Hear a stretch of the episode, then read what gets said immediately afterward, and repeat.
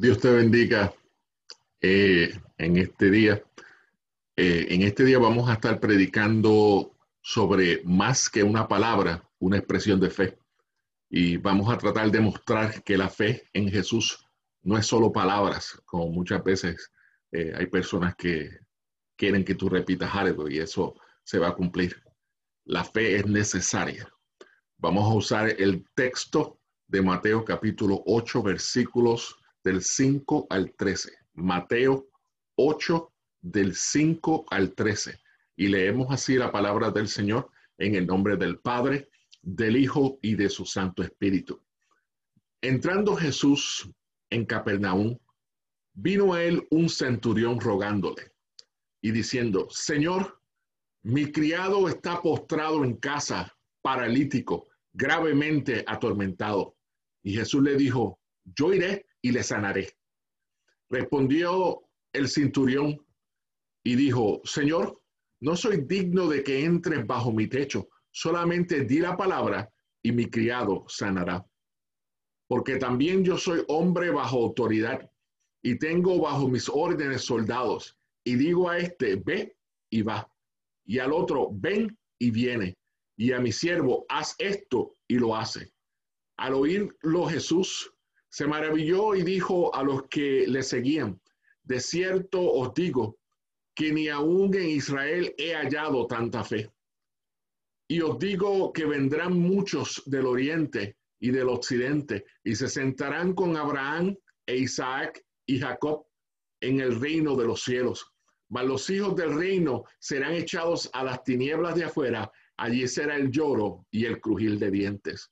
Entonces Jesús dijo al centurión, ve y como creíste, te sea hecho. Y su criado fue sanado en aquella misma hora. Oremos. Padre, en estos momentos te damos las gracias, la honra, Dios mío, por esta oportunidad, Señor, que tú me das de predicar tu palabra. Señor, permite que esta palabra sea de bendición, de ayuda a los que la oigan, Dios mío. Señor, en estos momentos clamo para que esta palabra cale profundamente en los corazones, Señor, y sean transformadas las vidas, Padre. Señor, en el nombre de Jesús. Mira, Señor, cualquier cosa que quiera impedir, toda ansiedad, toda preocupación que quiera impedir, Dios mío, que esta palabra llegue a los corazones, sean quitadas en estos momentos. Haz la obra en el nombre poderoso de Jesús. Amén. Eh, este suceso de la expresión de fe del centurión también es descrito en Lucas capítulo 7, versículos del 1 al 10. Si ponemos estos dos relatos juntos entre Mateo y Lucas, parece que se refutaran el uno al otro.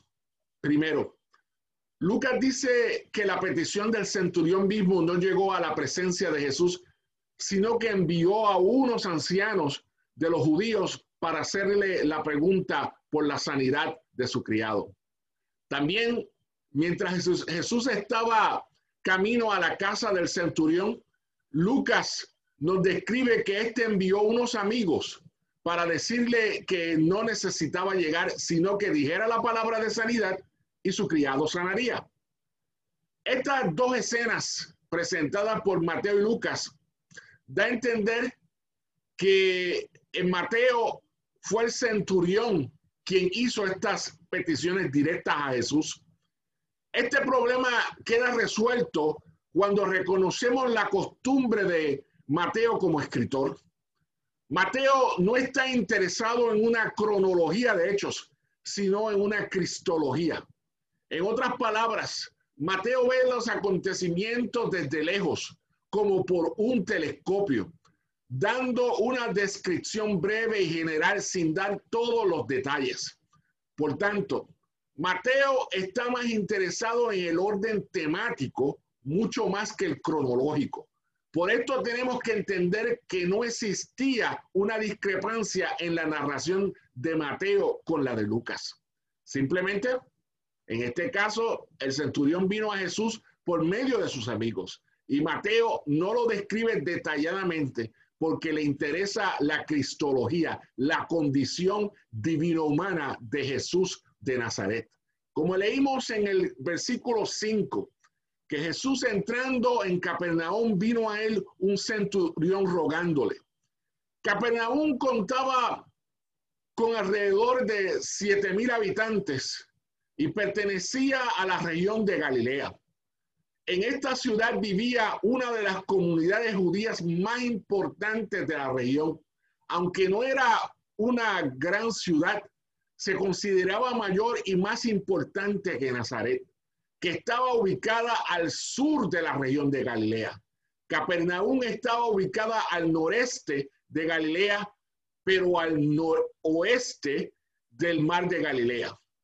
Y muy cerca de lo que se conoce como la vía, de, la vía Maris. Esto era, significa camino del mar. Esto facilitaba los procesos de comunicación y las dinámicas del comercio en aquel tiempo. Capernaum contaba con una oficina de servicio de impuestos que revela la importancia estratégica, comercial y fiscal del lugar. Posiblemente la estructura física más importante de la ciudad era la sinagoga. Es importante o interesante mencionar que Lucas nos narra que el centurión que vamos a hablar hoy les había edificado una sinagoga. En Capernaum estaba situada una guarnición militar de los romanos, el mando de la cual estaba el centurión. Los soldados que componían las guarniciones romanas no eran todos romanos. Esto es bueno aclarar. En algunos casos eran los menos, ya que se abastecía de personas del lugar donde estaban situadas. Es evidente que el centurión era gentil, ya que según el testimonio de Lucas en el pasaje paralelo, los judíos lo recomendaban como alguien que amaba a la nación o como he dicho antes, les había construido una sinagoga. Eso está en Lucas capítulo 7, versículos 4 y 5. Esto probablemente nos indica que se trataba de un prosélito que había abrazado el judaísmo. No cabe duda de que el centurión conocía el poder de Jesús para sanar enfermedades. Si leemos Lucas capítulo 7, versículo 3. Las palabras del centurión, que era gentil, son de súplica, reconociendo que no tenía derecho a recibir nada y que solo era posible obtener el deseo por la acción compasiva de Jesús. Como punto importante, en esta escena el centurión representaba el poder opresor del yugo romano sobre Israel. Jesús era el rey de Israel. Desde el punto de vista humano, el opresor viene a pedir un favor al oprimido, reconociéndole como superior a él. Ya entramos al versículo 6 que nos dice, y diciendo, Señor, mi criado está postrado en casa, paralítico, gravemente atormentado. En este versículo 6 vemos que el centurión usa la palabra griega curios, que significa Señor. Esta palabra es la forma habitual que traduce el nombre Jehová del Antiguo Testamento. También se aplica a Cristo en el Nuevo Testamento. El centurión está reconociendo que Jesús, el que todo lo puede, por lo que se refiere a una persona de alta autoridad, poder y posición. En el, el Evangelio no existe diferencia de clase y menos de etnicidad. Eso lo hemos creado nosotros, hermanos. Por eso la palabra de Dios nos dice en Romanos capítulo 10, versículos 12 y 13, porque no hay distinción entre judío y griego, pues el mismo que es Señor de todos es rico para todos los que le invocan, porque todo aquel que invoque el nombre del Señor será salvo tenemos que aclarar que no hay diferencia entre diferentes hispanos o americanos. Para Dios no hay diferencia de etnicidad, no hay diferencia de lenguaje. Todos somos iguales porque todo aquel que invoque del Señor será salvo. Este criado nos afirma el libro de Lucas capítulo 7, versículo 2, era muy querido por este centurión. La enfermedad de su criado era de gravedad, era de muerte, hermanos. Nos narra la Biblia que este tipo de parálisis lo había, lo había literalmente postrado en la cama, no solo impidiéndole movimiento, sino atormentándolo con intensos dolores. Aquella enfermedad lo había llevado al límite del dolor humano. No solamente él, sino el centurión, centurión que lo amaba. Muchos de nosotros hemos pasado por esto a través de nosotros mismos o de un ser querido. Peor aún, a lo mejor estás pasando ahora mismo por esta experiencia. Quiero decirte, hay esperanza para tu vida. Se llama Jesús. El versículo 7 ya nos dice, y Jesús le dijo, yo iré y le sanaré. Jesús le dice sin titubear, yo iré y le sanaré. Jesús le da esperanza como nos quiere dar esperanza a nosotros. Todos muchas veces nos preguntamos dónde está Dios, dónde está Jesús por las situaciones que nosotros pasamos. Él no está lejos de nosotros, nosotros somos los que nos alejamos de Él. Yo quiero que Jesús atienda mi clamor, hermano. Y yo estoy seguro que todos ustedes quieren que Jesús atienda a su clamor. Yo quiero que Él atienda a mi enfermedad o por la de mis seres queridos.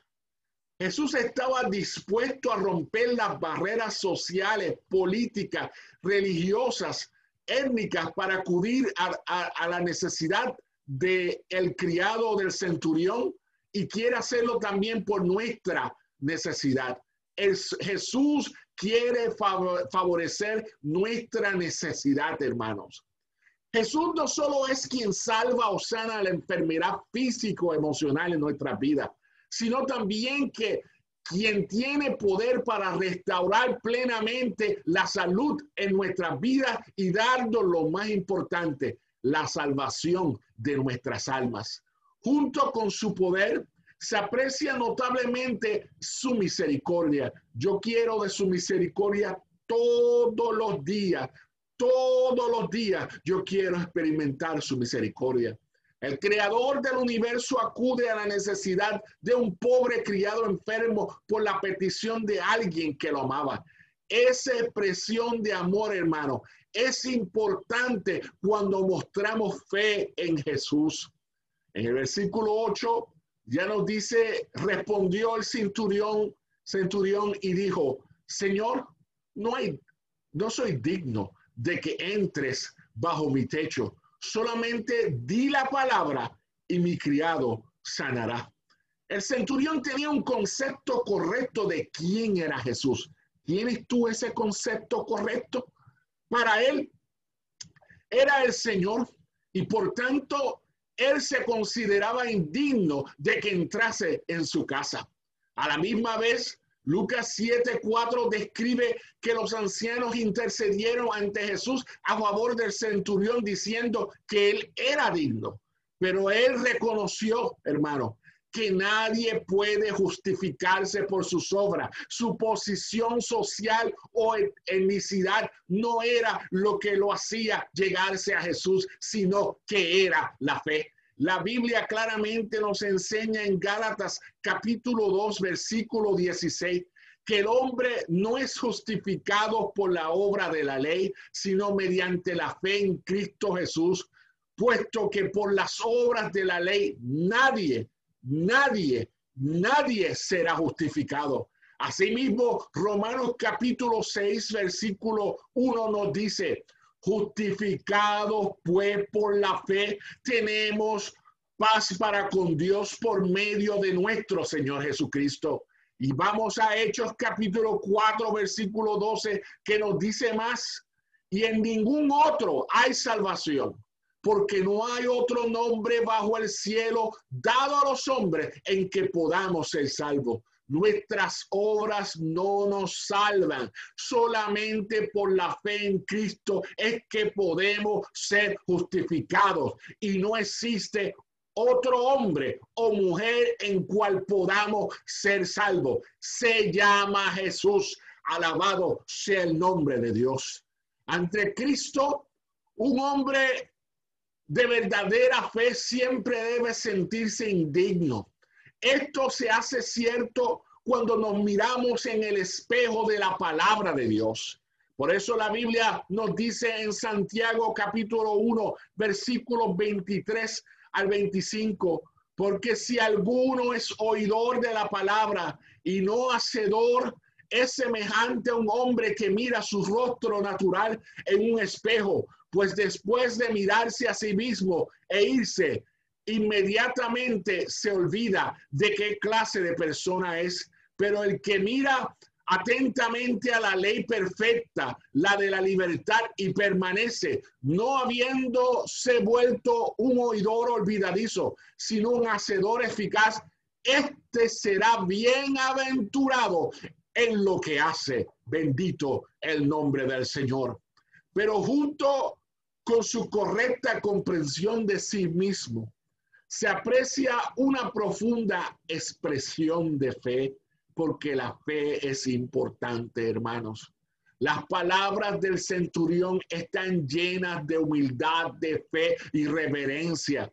Se confiesa pecador de, de quien es santísimo es Jesús, porque Jesús es Dios y le reconoce como omnipotente por esa misma razón. La fe no es una expresión que sale de la boca solamente, hermano, sino del corazón. Por eso Romanos capítulo 10, versículos del 8 al 10 nos explica, cerca de ti está la palabra, en tu boca y en tu corazón. Esta es la palabra de fe que te predicamos que si confesares con tu boca que Jesús es el Señor y creyeres en tu corazón que Dios le levantó de los muertos, serás salvo, porque con el corazón se cree para justicia, pero con la boca se confiesa para salvación el hombre puede expresar el deseo más vehemente del alma, pero es incapaz de hacer revertir una situación según el deseo expresado en palabras. Decir y hacer son cosas diferentes en la experiencia de los hombres, ya que la palabra humana solo expresa, pero no tiene poder acción por sí misma. El centurión creyó en la palabra de Jesús era suficiente para sanar a su criado. Cuando llegamos al versículo 9 y 10 nos dice, porque también yo soy hombre bajo autoridad y tengo mis órdenes, soldados, y digo a este, ve y va, y al otro, ven y viene, y a mi siervo, haz esto y hace. Al oír esto, Jesús se maravilló y dijo a los que seguían, de cierto os digo que ni aún en Israel he hallado tanta fe. La fe es importante. Sin duda, hermano, lo destacado de esta respuesta es la fe sincera que el centurión tenía en Jesús y su poder. Por eso Hebreos capítulo 11, versículo 6 nos dice, pero sin fe es imposible agradar a Dios, porque es necesario que el que se acerca a Dios crea que le hay y que es galardonador de los que le buscan. Necesitamos esa expresión de fe que reconozca a Jesús como nuestro Señor.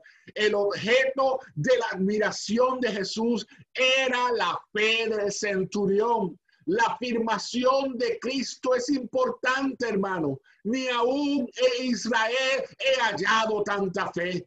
Lo admirable era que la fe de un gentil sobrepasaba a todo lo que se había encontrado en los judíos de su tiempo, a pesar de los privilegios que tenían como pueblo de Dios. El versículo 11 nos dice, yo digo que vendrán muchos del oriente y del occidente y se sentarán con Abraham e Isaac y Jacob en el reino de los cielos.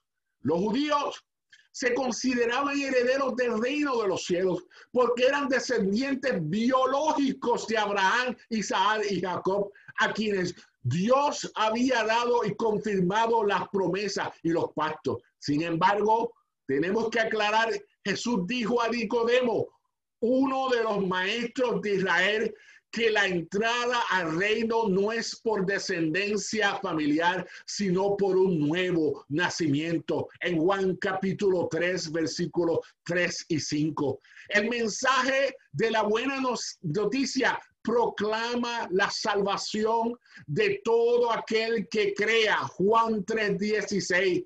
No se trata de una práctica religiosa como muchas personas creen, sino la identificación con Cristo, el Salvador del mundo, el que dio su vida por ti y por mí. Mateo escribe el Evangelio con el propósito de manifestar que Jesús es el Mesías, el Salvador del mundo. La salvación que comprende el nuevo nacimiento por el cual se accede al reino de los cielos es para todos los que reciben a Cristo como Salvador por medio de la fe. Es una expresión de fe. Efesios capítulo 2, versículo 8 y 9 nos dice, porque por gracia soy salvo, por medio de la fe, y esto no de vosotros, pues es un don de Dios, no es por obra para que nadie se gloríe. Las distinciones sociales, raciales, religiosas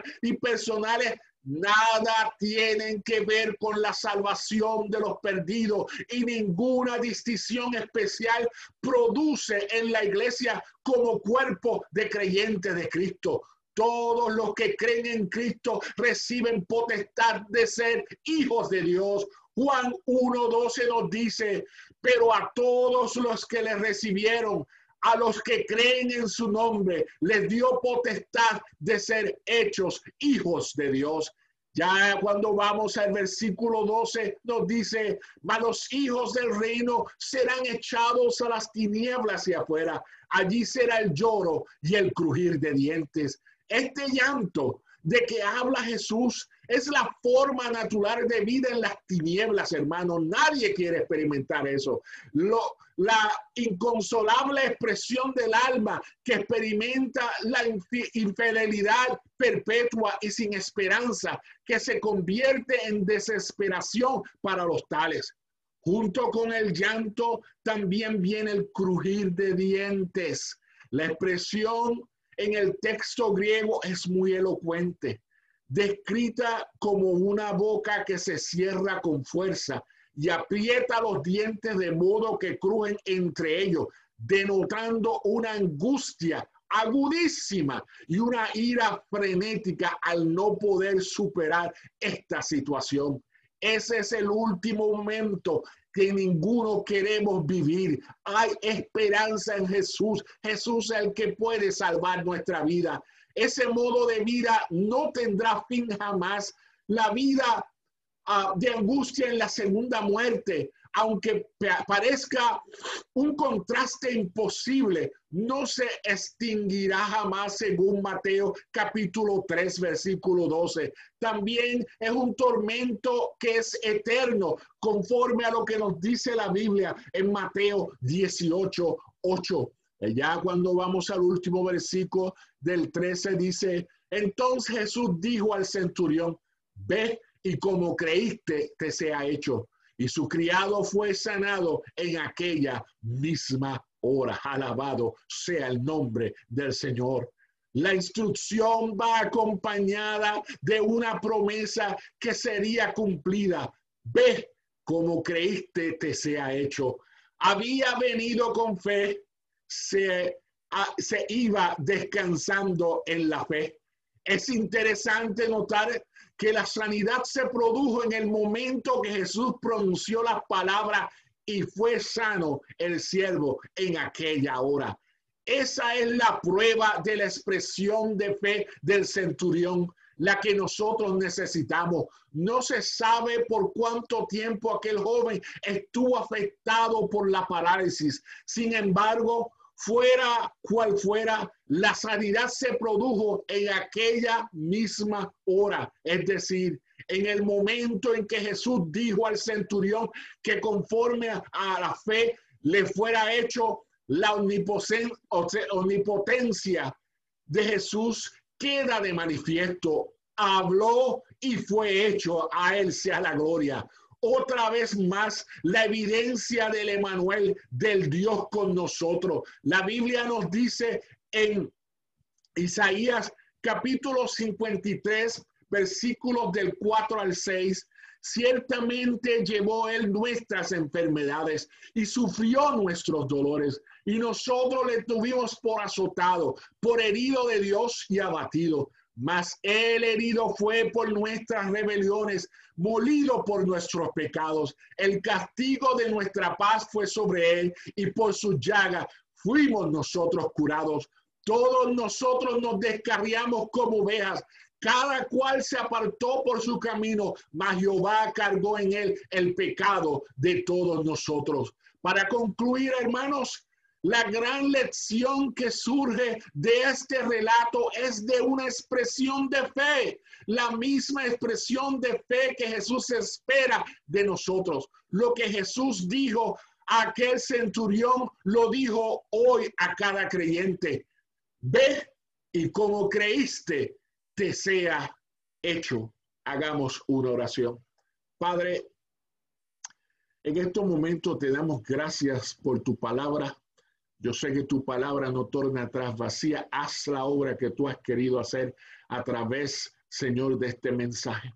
Señor, en el nombre de Jesús te doy la gloria. Amén. Si hay alguien en esta hora que desee experimentar a través de la fe el, la salvación y la sanidad de Jesucristo que llevó él en, por la muerte en la cruz. Este es el momento que queremos orar por ti. Yo quiero que te comuniques con nosotros eh, a través de nuestra página web de Refine Church.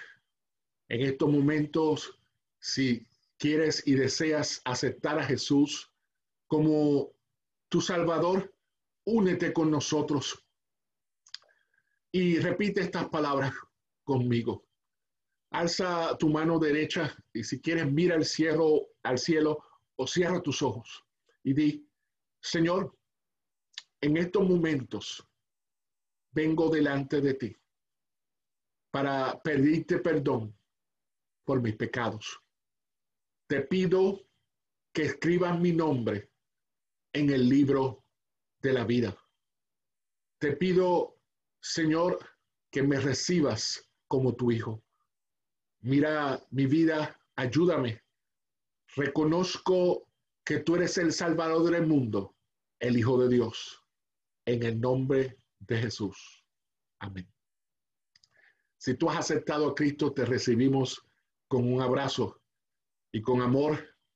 Y aquellos que todavía no han experimentado a Jesús en su vida, quiero decirte que todavía hay una oportunidad para ti si todavía tienes preguntas, mándanos una pregunta. Ah, queremos ayudarte. En esta hora, la iglesia Refine Church te desea una bendición y salud. Eh, nos reunimos los miércoles a través de Zoom por ahora ah, y los viernes y los domingos lo hacemos en vivo a través de Facebook. viernes oración, los miércoles tenemos estudios bíblicos y el domingo pues en vivo. Este, en la página web están los enlaces para que te puedas conectar con nosotros. Queremos ser de bendición para tu vida. Jesús quiere ser tu Salvador, pero es de parte tuya que lo reconozca. Es a través de la fe, una expresión de fe que tú puedas alcanzar a Jesús en tu vida. En esta hora te deseamos que Dios te bendiga y Dios te guarde. En el nombre de Jesús te bendecimos. Amén.